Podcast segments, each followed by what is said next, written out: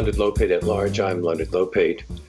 When it comes to addressing global warming, polls indicate that many Americans are not convinced that society can solve the problem.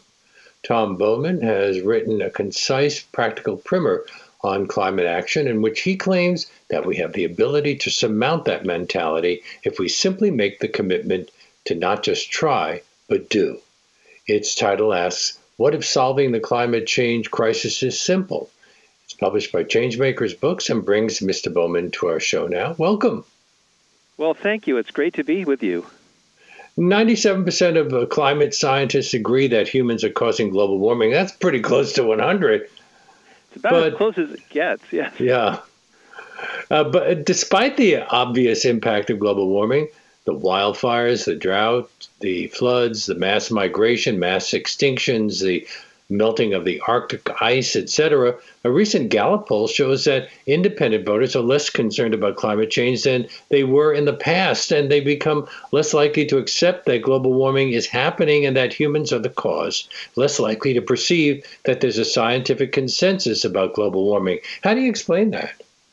Well, you know, the survey work leads to a lot of apparent contradictions until you step back and look at the bigger trends. Uh, and I've spent a lot of time with some of the climate researchers who study public opinion. And one of the things that they've noted is that um, pe- while there's a majority of people who believe that, that the scientists are right, that climate change is real, confidence in that belief is not as high as it could be. And that, that holds a lot of people back. The other piece of that puzzle is that very, very small percentage of the public thinks that we're going to solve this problem, even though more about half of us believe that we could. Only 6% of the population is hopeful that we will. And this ends up being, I think, the key, the crux of the issue. If, you know, we're faced with the whole problem of rearranging the deck chairs on the proverbial Titanic, mm-hmm. then people are, aren't going to engage, and it's easy to just assume that the problem might not be as, as real or as bad as we think it is, when in fact we actually have the power to create the society we would prefer to live in. You ask your readers when was the last time you made a decision solely based on the facts? That's right. That's right. Well, you know, we humans are animals, and we have the same evolutionary uh, uh, biology and and brains that other animals have, even though they're more advanced. But that means that we're subject to all kinds of of uh, sort of wired-in programming that gives us tendencies that that are not all that helpful for making rational decisions. So we rely on things that we've heard from others. We take shortcuts. We simplify. We simplify inappropriately. And we really are highly attuned to what we believe is the prevailing attitude among the people who matter to us most. And so if we don't have a context, social context, that says, hey, this is a problem for us to solve, we should own it and we can solve it, it's very easy for people to dismiss it because they're bucking the trend. They're bucking their peers if they if they take a different view. And we saw an example of that last Wednesday with quite a few people in Washington. We sure did. Yeah, this uh, is an extraordinary day. you note that cultural identity can overpower scientific reason because people tend to defend the status quo? Yeah. So one of the one of the most shocking findings to me a number of years ago when I started working more with social scientists um, was this finding that people who are most dismissive of the climate crisis are often quite well informed about it, uh, and and the prevailing mentality among the communication and education community about climate change has always been that we need to teach people more about the problem. We need to teach them climate science we need to encourage them to think systemically about what's going on.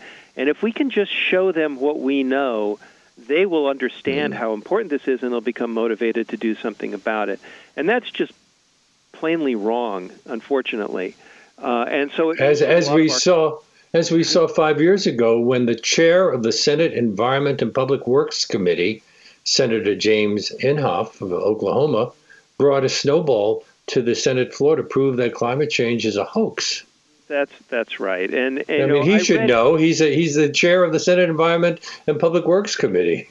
Well, there's there's every chance that he actually does know. Um, you know, a lot of the motivation for people who are climate deniers is that they don't they don't want to see the implications of it come to you know they believe that solving climate change is an invitation to big government and uh, conservatives people on the right are opposed to big government they're more libertarian in their views uh, and so it's easy to dismiss, you know, the first line of defense is to di- dismiss the science. The second line of defense is to say it's not human caused, even if it's real. And the third line of defense is to say we can't solve it, all for the sake of, of protecting an ideological point of view that says I don't want the big hand of government interfering with the economy. And what's most unfortunate about that is that big government solutions aren't the only opportunity that we have. How much a factor is confirmation bias? Uh, this is a huge one. Um, uh, you know, we all tend to, we all see information through our filters, right? And so human beings tend to prioritize information that confirms what we already believe, and we tend to diminish information confronts, you know, that disagrees with us, with our pre-existing beliefs. And in the past, in the days of the three broadcast networks, and there was a presumed moral and information authority from uh, society's uh, uh, leaders, you know, government, corporate leaders, and so forth. We had a check on that, right? We had an important uh, sort of curatorial check that said these are the facts, and now we can disagree about what we want to do about those facts. But in the day of of of 24-hour news cycles of Fox News and MSNBC and and social media, people pick and choose where they get their news from, and there is very little challenging us to look at information that we don't particularly want to see, and this makes it much as we've you know pundits have talked about this for years now that it's much more difficult to build a sense of unity than it used to be um, because of this bias. Hmm. Well, haven't researchers and practitioners recommended that we shift away from doom and gloom forecasts? Absolutely. And, uh, you know, the two things that really matter most in, in promoting a climate agenda and encouraging the public to embrace this problem and solutions to this problem are number one, confidence in the scientific consensus. Um, there's a fairly low level of understanding of that 97% agreement that you mentioned at the outset. The other is hope. We need to build a sense of hope, of rational, reasonable, realistic hope that the solutions to climate change are in our hands, that we can activate them across this country. We can do it in our local communities and in our state governments and in the federal governments and internationally with technology, changing business practices changing uh, uh, technologies in our homes. We can increase justice. Building hope that we can create a healthier, more vibrant society is really the key to turning the corner on this issue. But uh, there's also a money factor here. The fossil fuel industry has contributed a lot of money to members of Congress. Uh, they've uh, run many campaigns, uh, and I, I, guess they've also convinced the president, President Trump, has called climate change a hoax. Yeah, uh, that's that's right. And the force and power of this disinformation campaign should not be underestimated. It's been well funded. It's been strategically managed. You remember the the uh, um, when the Tea Party movement was really taking off, it was described as an astroturf rather than a grassroots campaign, mm-hmm. which really meant that it was being masterminded by libertarian and fossil fuel interests, and they were recruiting the public at the grassroots level to be the foot soldiers of it. And the denial campaign against the climate crisis has worked in very much the same way, and it's been a it's been a uh, sort of a joint effort of the fossil fuel industry on the one hand and ideological libertarians who don't want big government solutions to anything on the other. They've made common cause. And you know, the Koch brothers Charles and David Koch, uh, who are the owners of the largest privately held fossil fuel interest in the in the United States, uh, are also libertarians, and so trying the one who's still out, surviving anyway. What's yeah? That's right. That's right. Yeah. But Go the ahead. point is that, well, the, the point I was going to make is that it's really been a common cause between the two. It isn't just about money and it isn't just about ideology, but that's the those are the bedfellows who have been working hard to undermine this. You know, in, in 2010, um, my business won an award from the state of California for decarbonizing its operations, and as a result of that, I was recruited by a campaign that George Shultz and Tom Steyer were running to protect California's climate law, which was called AB 32, from a from a ballot initiative that it turned out was funded entirely by out of state oil companies who wanted to kill our climate law in California before it spread across the country. Uh, and so I met Tom Steyer. I took media training with him and did editorial boards. I was on the local Fox News affiliate and so forth, the local Pacifica affiliate talking about this. And uh, um, and it was you know that measure was defeated two to one in California, which was which was great.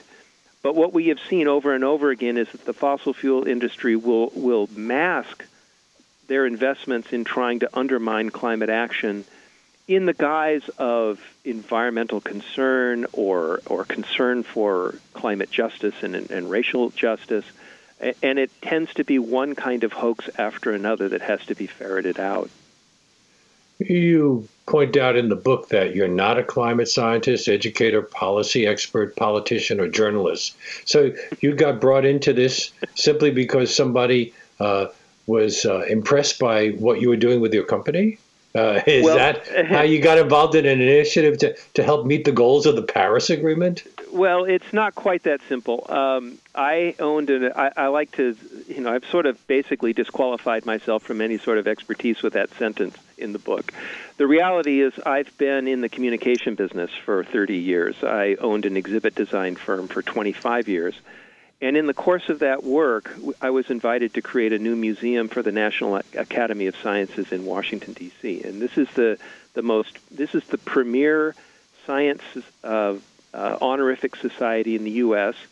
Uh, chartered by Abraham Lincoln to advise the government on matters of science, engineering, and medicine. They write all those National uh, Research Council reports, for example, that advise the White House and Congress. Uh, and they wanted to create a museum, and the first exhibit they wanted to do was about global warming. This was in 2003. So I became uh, essentially an independent study graduate student at that time with some of the finest, climate, most eminent climate scientists in the world, in the United States, certainly. Uh, and I and I needed to learn what the climate science said in order to interpret it for ordinary people through an exhibition. And just a few years later, in 2006 and 2007, uh, I was invited to do a second exhibit at the Birch Aquarium at Scripps Institution of Oceanography in, in Southern California. And uh, the attitude among the scientists had just flipped radically in just a few years because the melting of the Arctic ice cap had accelerated dramatically in those two years, three years. And the rate of carbon pollution in the atmosphere was rising much more quickly than anyone expected, mainly because of the ep- economic growth in China. And as a result, uh, uh, I had a moment of epiphany, a, a moment that I describe in the book that was utterly shocking to me to discover just how far down the road of global warming we were. And I looked around and um, and thought, how many other communication professionals can I name who who have really learned what the climate science has to say? And the answer was pretty much zero back then. And so it changed the course of my career, and I decarbonized my company as a as an experiment. I wanted to know if it was possible for a small business to decarbonize without any outside help. And I began working extensively with interdisciplinary groups of, of climate researchers, climate researchers, social science researchers, economists, and others to to really try to bring together. Uh, you know, my guiding mission has been to to sort out how can we build faith in solutions among the American public. You're listening to Leonard Lopate at Large on WBAI New York 99.5 FM and streaming live at WBAI.org. And my guest is Tom Bowman, who's written a book called What If Solving the Climate Crisis is Simple? And it is published by um, by changing uh, what is it called? Change Makers, Change Makers, book. Change Makers books. Um, How do trends, uh, since you, you, have been involved in this for a while, how do trends in greenhouse gas emissions or global temperatures compare with the, the projections that were being made 10 or 20 years ago? Are the uh, yeah. scientific projections proving to be approximately right or too pessimistic or, or too optimistic? Well, there's a there are a couple of features in that. It's such, such a good question. When in 2003, we presented in that in that National Academies Museum uh, what the projection scenarios that the IPCC was looking at had to say. And there were a bunch of them. What they basically did is they tried to do economic forecasts, geopolitical forecasts for alternate scenarios for the future. Would the world work together to solve climate change, or would the world be fragmented and every nation goes its own way? And, and uh, would technology development occur quickly or occur slowly and so forth? And then they ran that information into their climate models to see what would happen. And the so-called worst-case scenario, um, w- these were animations that we did on a on a TV screen, and we had to keep zooming out on our graph for this worst-case scenario because the emission, you know, the uh, the content of carbon dioxide in the atmosphere would rise so high that the gra- that you had to keep shrinking the graph in order to keep track of it.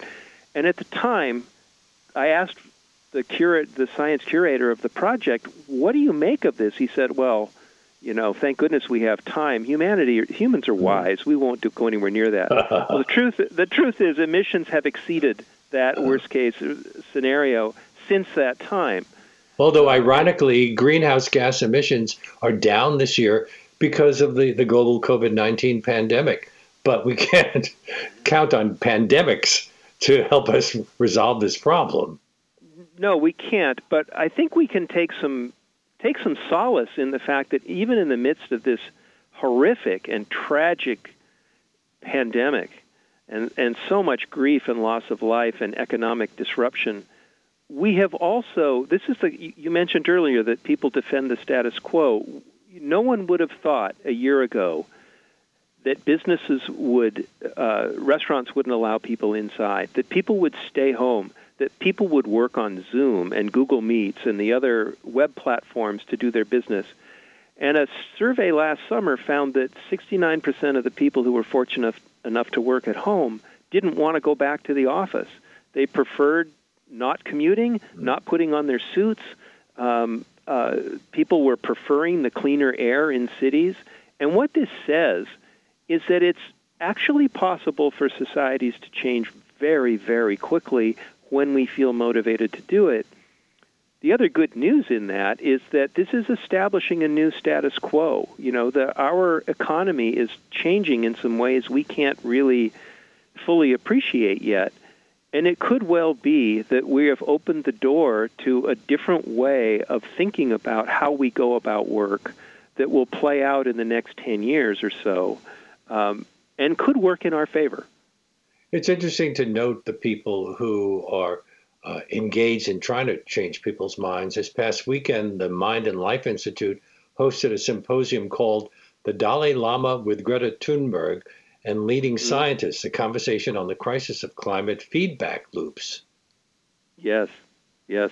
In fact, it's got. What are feedback got, loops?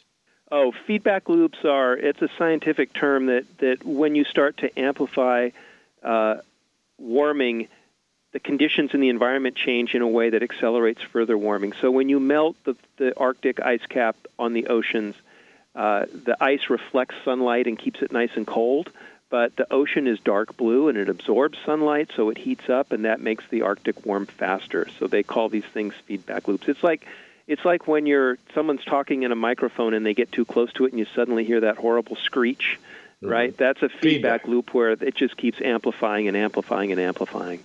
Yeah. The UN's name for public engagement is called ACE, Action for Climate Empowerment.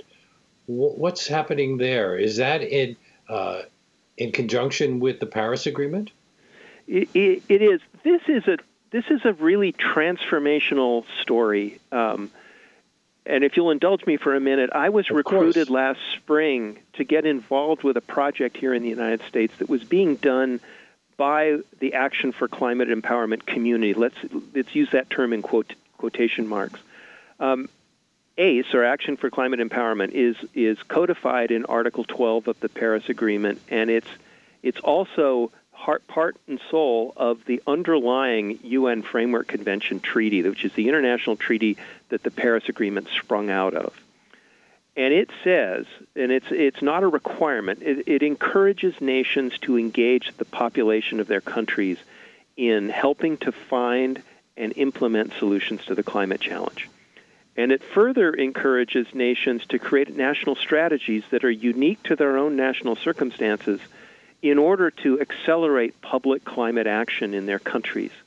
So, in other words, it's saying that, that it's not only up to federal governments to solve the climate crisis, it's up to the people of, of those countries, it's the people of the world to engage in solving this crisis together. No, to date, no major emitting country has ever submitted a national strategy to the United Nations. Um, other countries have, and on the whole, they've done it in ways that sort of are are compartmentalized and safe. For example, you assign it to your department or ministry of education, and you say, "Go educate the public about climate change," and it kind of goes nowhere. You know, it doesn't have real horsepower and force. So.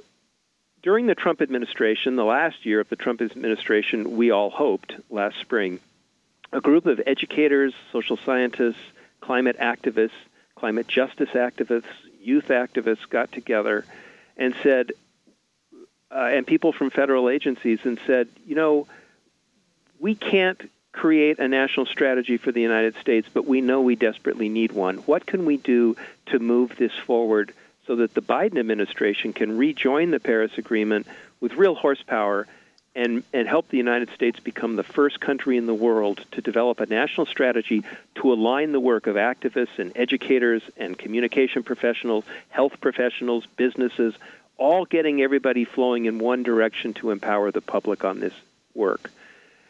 And I was invited into the coordination team. This was a pro bono voluntary effort. And the astonishing thing is that, uh, like, you know, those of us who work on climate outreach are inundated with opportunities to do things for free in hopes of developing mutual support. And those efforts tend to give us a very strong sense of camaraderie and very little practical help, right? Mm-hmm. And so there's a lot of, you know, people scratch their head do I want to get involved in this one too? Um, as it happened, though, um, through sheer being in the right place at the right time and sheer uh, willpower and and strong relationships. 150 people who are affiliated with 120 different institutions, networks, and organizations came together for a series of really transformational dialogues last August. Uh, and those dialogues put climate justice and equity right at the center of climate action. And and the, what we did is we created a, a, a safe place where groups of people all were treated as equals. Nobody's rank or logo or affiliation mattered. It was people talking to people about their vision for the future, what we, steps we would need to take to to accomplish that vision. And I had the privilege of being the, leading the writing team, a pair of us who did the wrote up that report, and it was astonishing because the ACE it's called the ACE Strategic Planning Framework for the United States, and you can see it at aceframework.us website, uh, and you can sign on to it. It is the most rich, content-filled, specific, useful document I have ever seen for advising policymakers on how to turn the corner by shifting politi- you know, policy focus in ways that will enable this ACE, broad ACE, diverse ACE community in the United States to accomplish its goals. Um, so we're in the process now of trying to do briefings to the transition team. Um, we, the other, the co-author and I, uh, or writer and I of the ACE framework, have a book that has just come out on Amazon, as a matter of fact, that that also includes the framework but adds some commentaries by ACE leaders from from different walks of life, from business and and indigenous rights and other education and other groups. Um, and it also has definitions and additional context for it. It's part of the same book series. So, so our effort now is to encourage the Biden administration to say yes, we will create a national strategy, and and then to use this framework and its processes to bring more and more people who care about climate change into the process of co-developing this national strategy together, so that it really speaks for all of us who do this work rather than trying to impose someone's point of view on everyone else.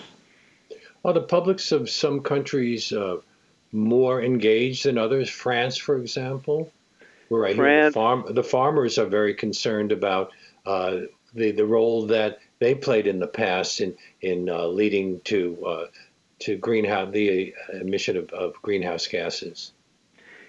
Yeah, I'll tell you how I look at that. We, the United States has been has been dragging its feet. There's no question about. it. I mean, we're the only country that left the Paris Agreement, for example. And and, and you're saying we're assuming we're going to go back in once. Uh, oh, I, there's no question. There's no question that Biden's going to get us back in. Probably on, if not on day one, certainly within the first hundred days. Um, I mean, it seems he, he he hired John Kerry to be his climate envoy, and John Kerry was the lead negotiator for the U.S. on the on the Paris Agreement. Um, so it seems entirely likely that the United States will rejoin. And it also seems entirely likely that we will rejoin, that the Biden administration will want to rejoin by demonstrating bold leadership rather than just sticking a toe in the water. And, and so the great hope is that the ACE agenda can be a focal point for really helping the U.S. and the Biden administration you know, demonstrate genuine commitment to this. You point out that wealthy people and nations enjoy most of the, the benefits of fossil energy, while poor people and nations, especially in the global south, suffer disproportionately from the harmful consequences. How long has global warming been harming people of color? when did we first start burning coal? About eight, 1785. Um, uh, the issue is that, that people of color and low income communities are always on the front lines of environmental harm. So, for example, I live in Long Beach, California, and we have two freeways that bisect our city, one of which comes out of the, the ports of Long Beach and Los Angeles. So it's a major truck traffic route. 25% of the ocean freight coming into the United States travels up that freeway. And guess who lives within the high pollution zone of, of you know a quarter mile or so of those freeways. It's low income com- neighborhoods, it's communities of color who are suffering higher, much higher rates of asthma, childhood respiratory disease, lost work days, sick days, loss of income. It's and you find this at the at the fence lines of refineries and factories all across the country. You find it along freeways all across the country, um, and you also find it in rural communities which have you know, have in many ways the fewest economic resources to deal with the impacts of climate change, flooding, drought, you know, lack of adequate sanitation, lack of access to fresh water. Even here in California, there are 350,000 people in the Central Agricultural Valley who have no access to consistent, clean running water. And those people are his, overwhelmingly Hispanic. So, so there's no question that that from a from a justice point of view, an equity point of view, wealthy white Americans enjoy most of the benefits of fossil energy, while while people of color, indigenous people enjoy or suffer a greater share of the harm. Not that we're not all suffering from air pollution, but it's disproportional in a big way. You're listening to Leonard Lopate at Large on WBAI New York 99.5 FM and streaming live at WBAI.org. A day on the planet.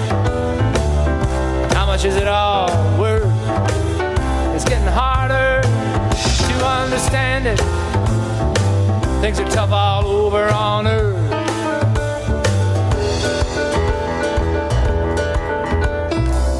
It's hot in December, cold in July. When it rains, it pours out of a poisonous sky. Okay. Well, before we get back to my conversation with Tom Bowman, I need to talk to you about something very important. Like most public radio stations across the country, WBAI has been severely challenged by the pandemic, and many of our longtime members have had to drop their financial support, which is why we're asking anyone who is able to in this time of crisis to make a contribution of any amount to help, com- to help keep community radio and Leonard Lopate at large on the air and coming to you weekdays from 1 to 2 p.m. And the way to do that is by calling 516 620 3602 or by going online to give to WBAI.org right now. Uh, becoming a sustaining member, what we call a BAI buddy, is a great way to support the station without having to lay out a lot of money at any one time. And we have a special offer for anyone who becomes a BAI buddy today in the name of Leonard Lopate at Large. If you call 516 620 3602 or go to give2wbai.org today, we will be happy to send you a copy of the book that we've been discussing. What if solving the climate crisis is simple? by my guest Tom Bowman. All you need to do is call right now, 516 620 3602.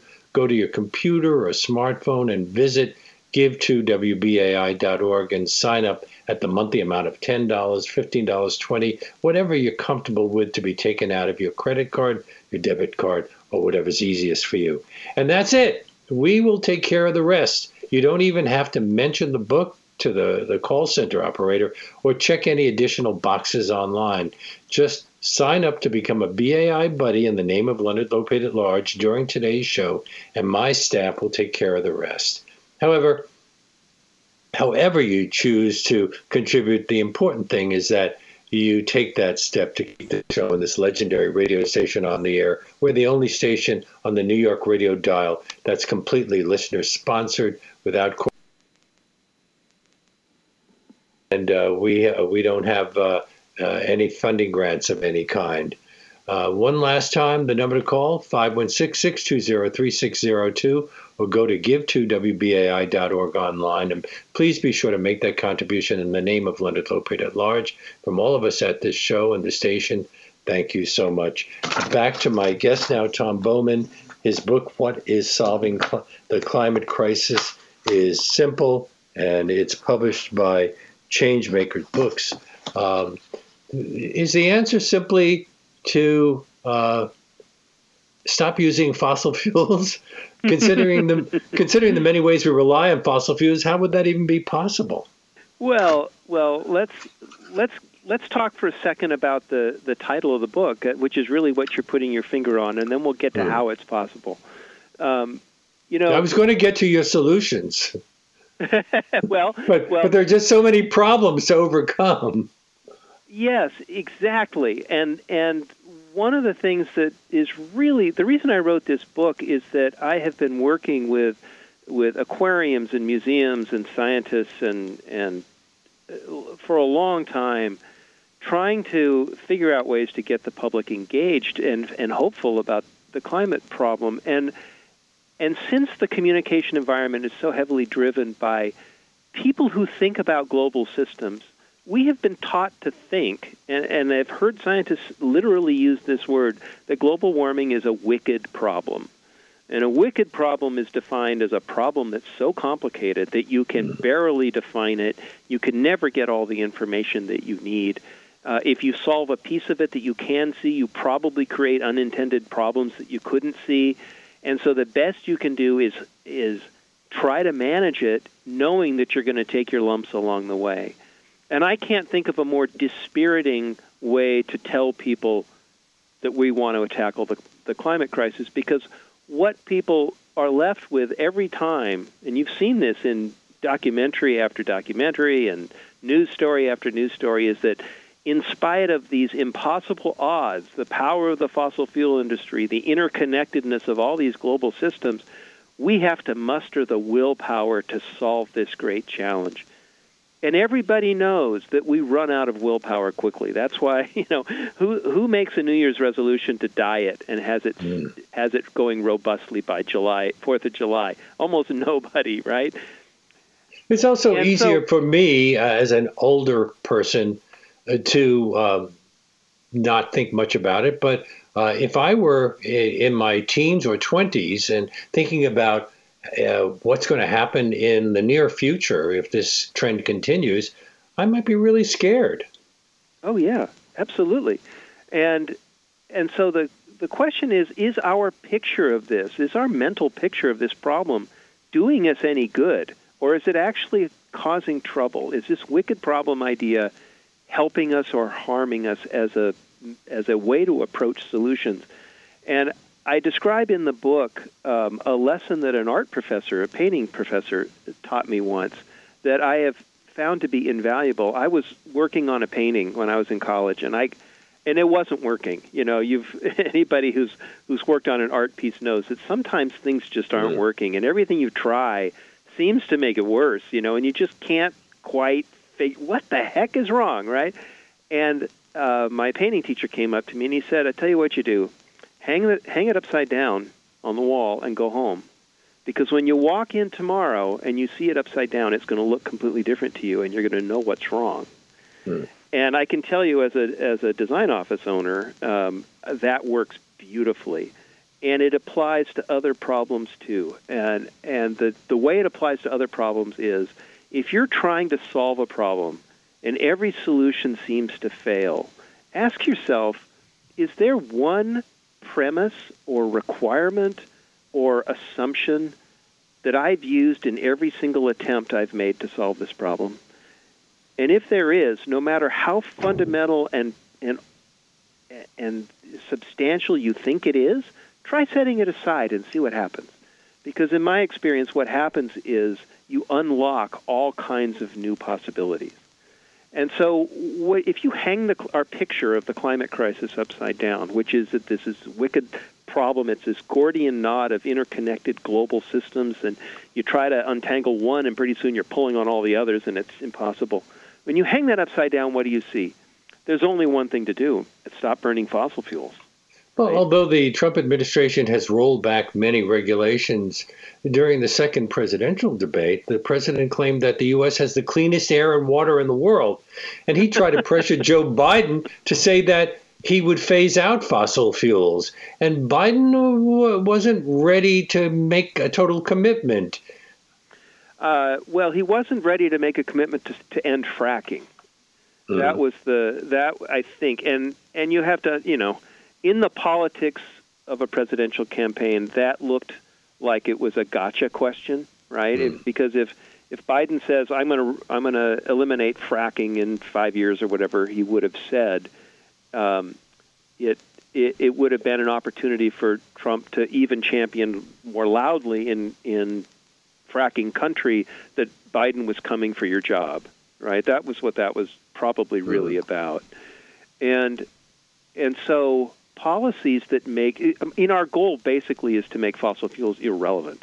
And the market is doing that increasingly already. You know, uh, American coal companies are going bankrupt because coal can't compete anymore with with the cost of, of renewable energy or natural gas because of fracking. And so now we've got the fracking problem, but we are eliminating the worst polluter, which is, or we're reducing the worst polluter, which is coal. And we will get to fracking, you know, as this as this process evolves. Electric cars are are propagating. You know, it used to be only mm. Tesla and the Nissan Leaf, but that's not true anymore. And it turns out that an electric car costs less to own over its lifespan than a than a gasoline powered car. Um, and that's just one aspect of many. We're working at home now and using Zoom rather than traveling everywhere to do everything. And there are things we dislike about it, but there are things we, we like a great deal about it. And so, so you know, things evolve, economies evolve.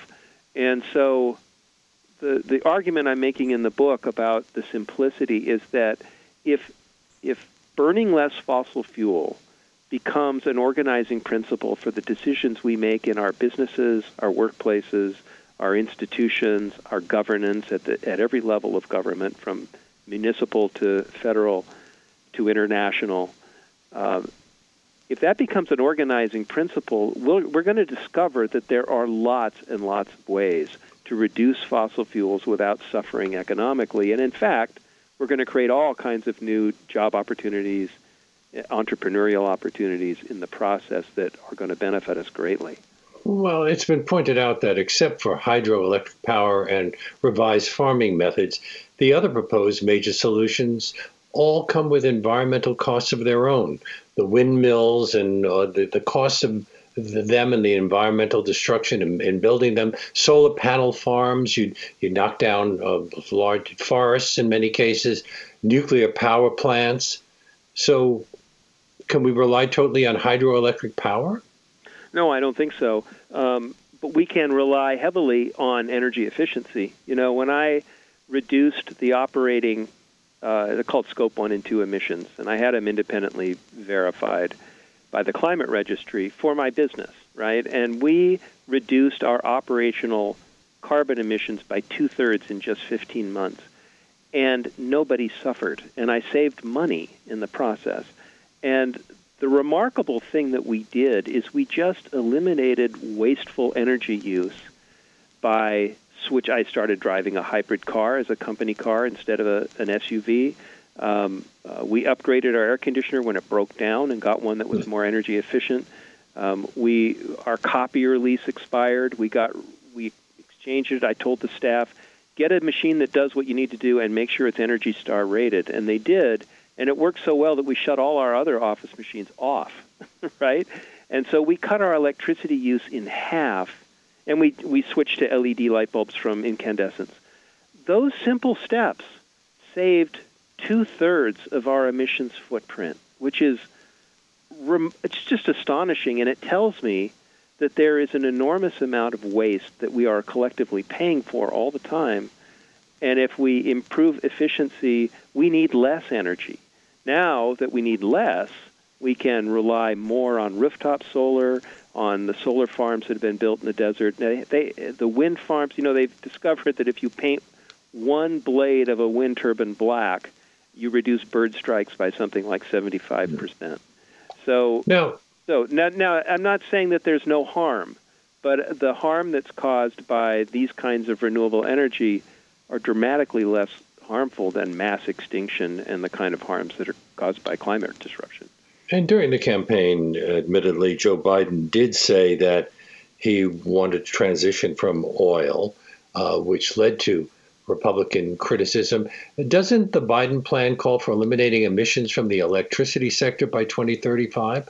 I think that's right. Yes. But that's a long time from now. Well, yes, and yet, and yet the good news is that when when these kinds of goals get set and the and the uh, the target is zero by a certain date, history shows that we what happens is innovation happens much more quickly, and markets shift technologies get embraced, people look at the way they're doing things differently, and and what happens is we tend to beat those targets by significant margins.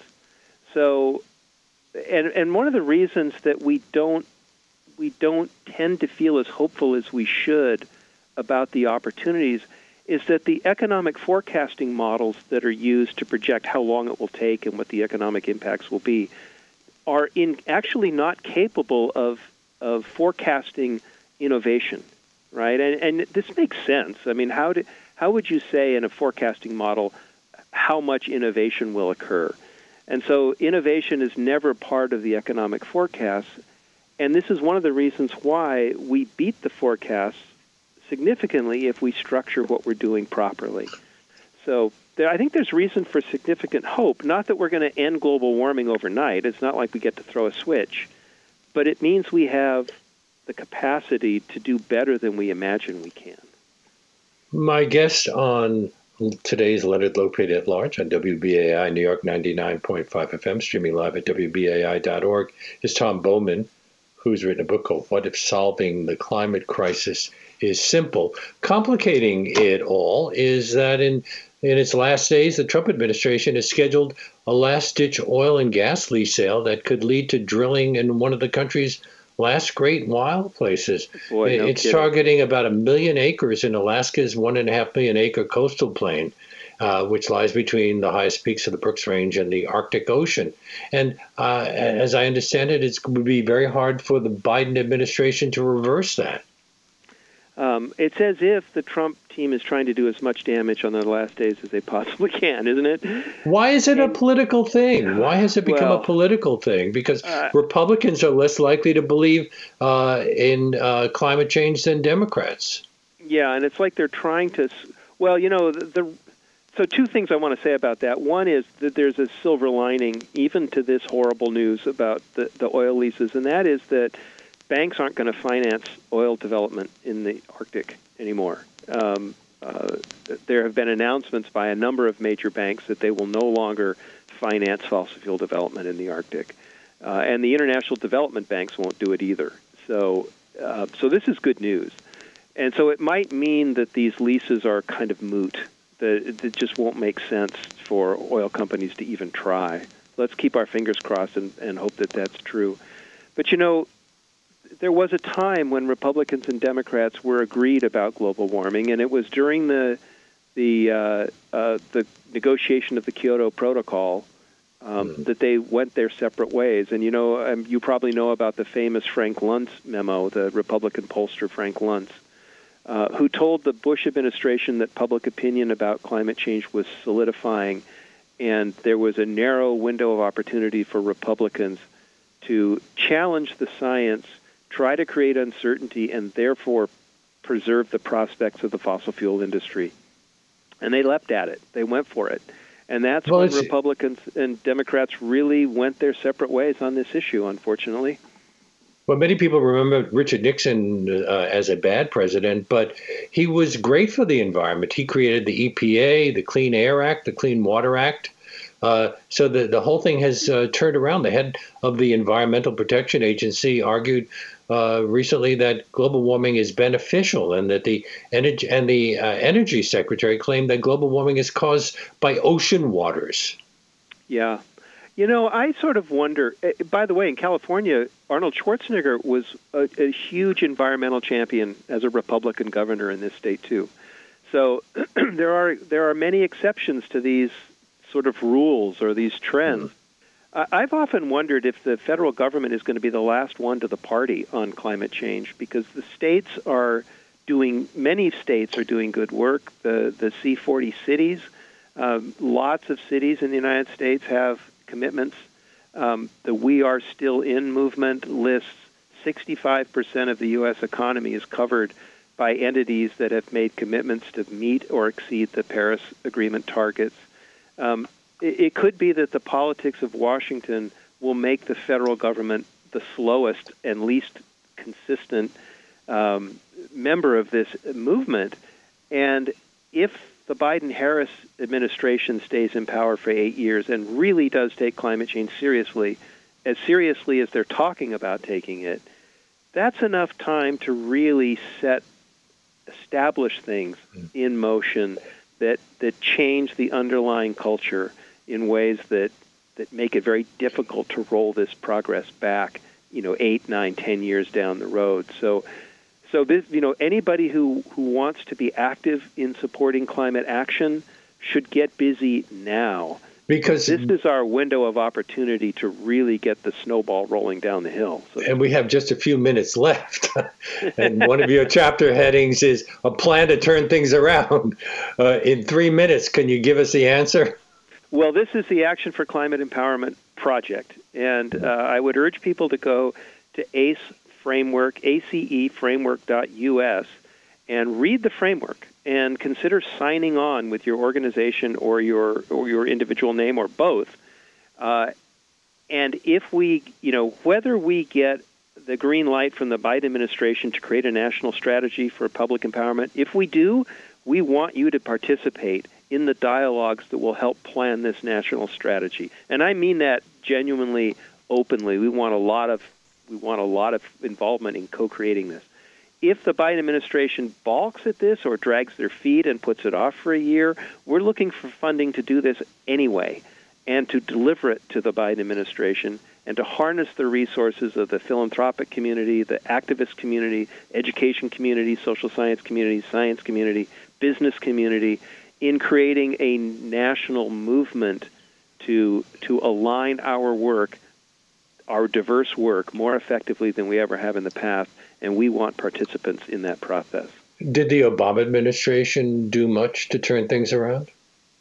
Well, you know, they worked entirely by executive order, right? And they, they I mean, they did negotiate the Paris Agreement, and that was a, a breakthrough because of the degree of international agreement about something.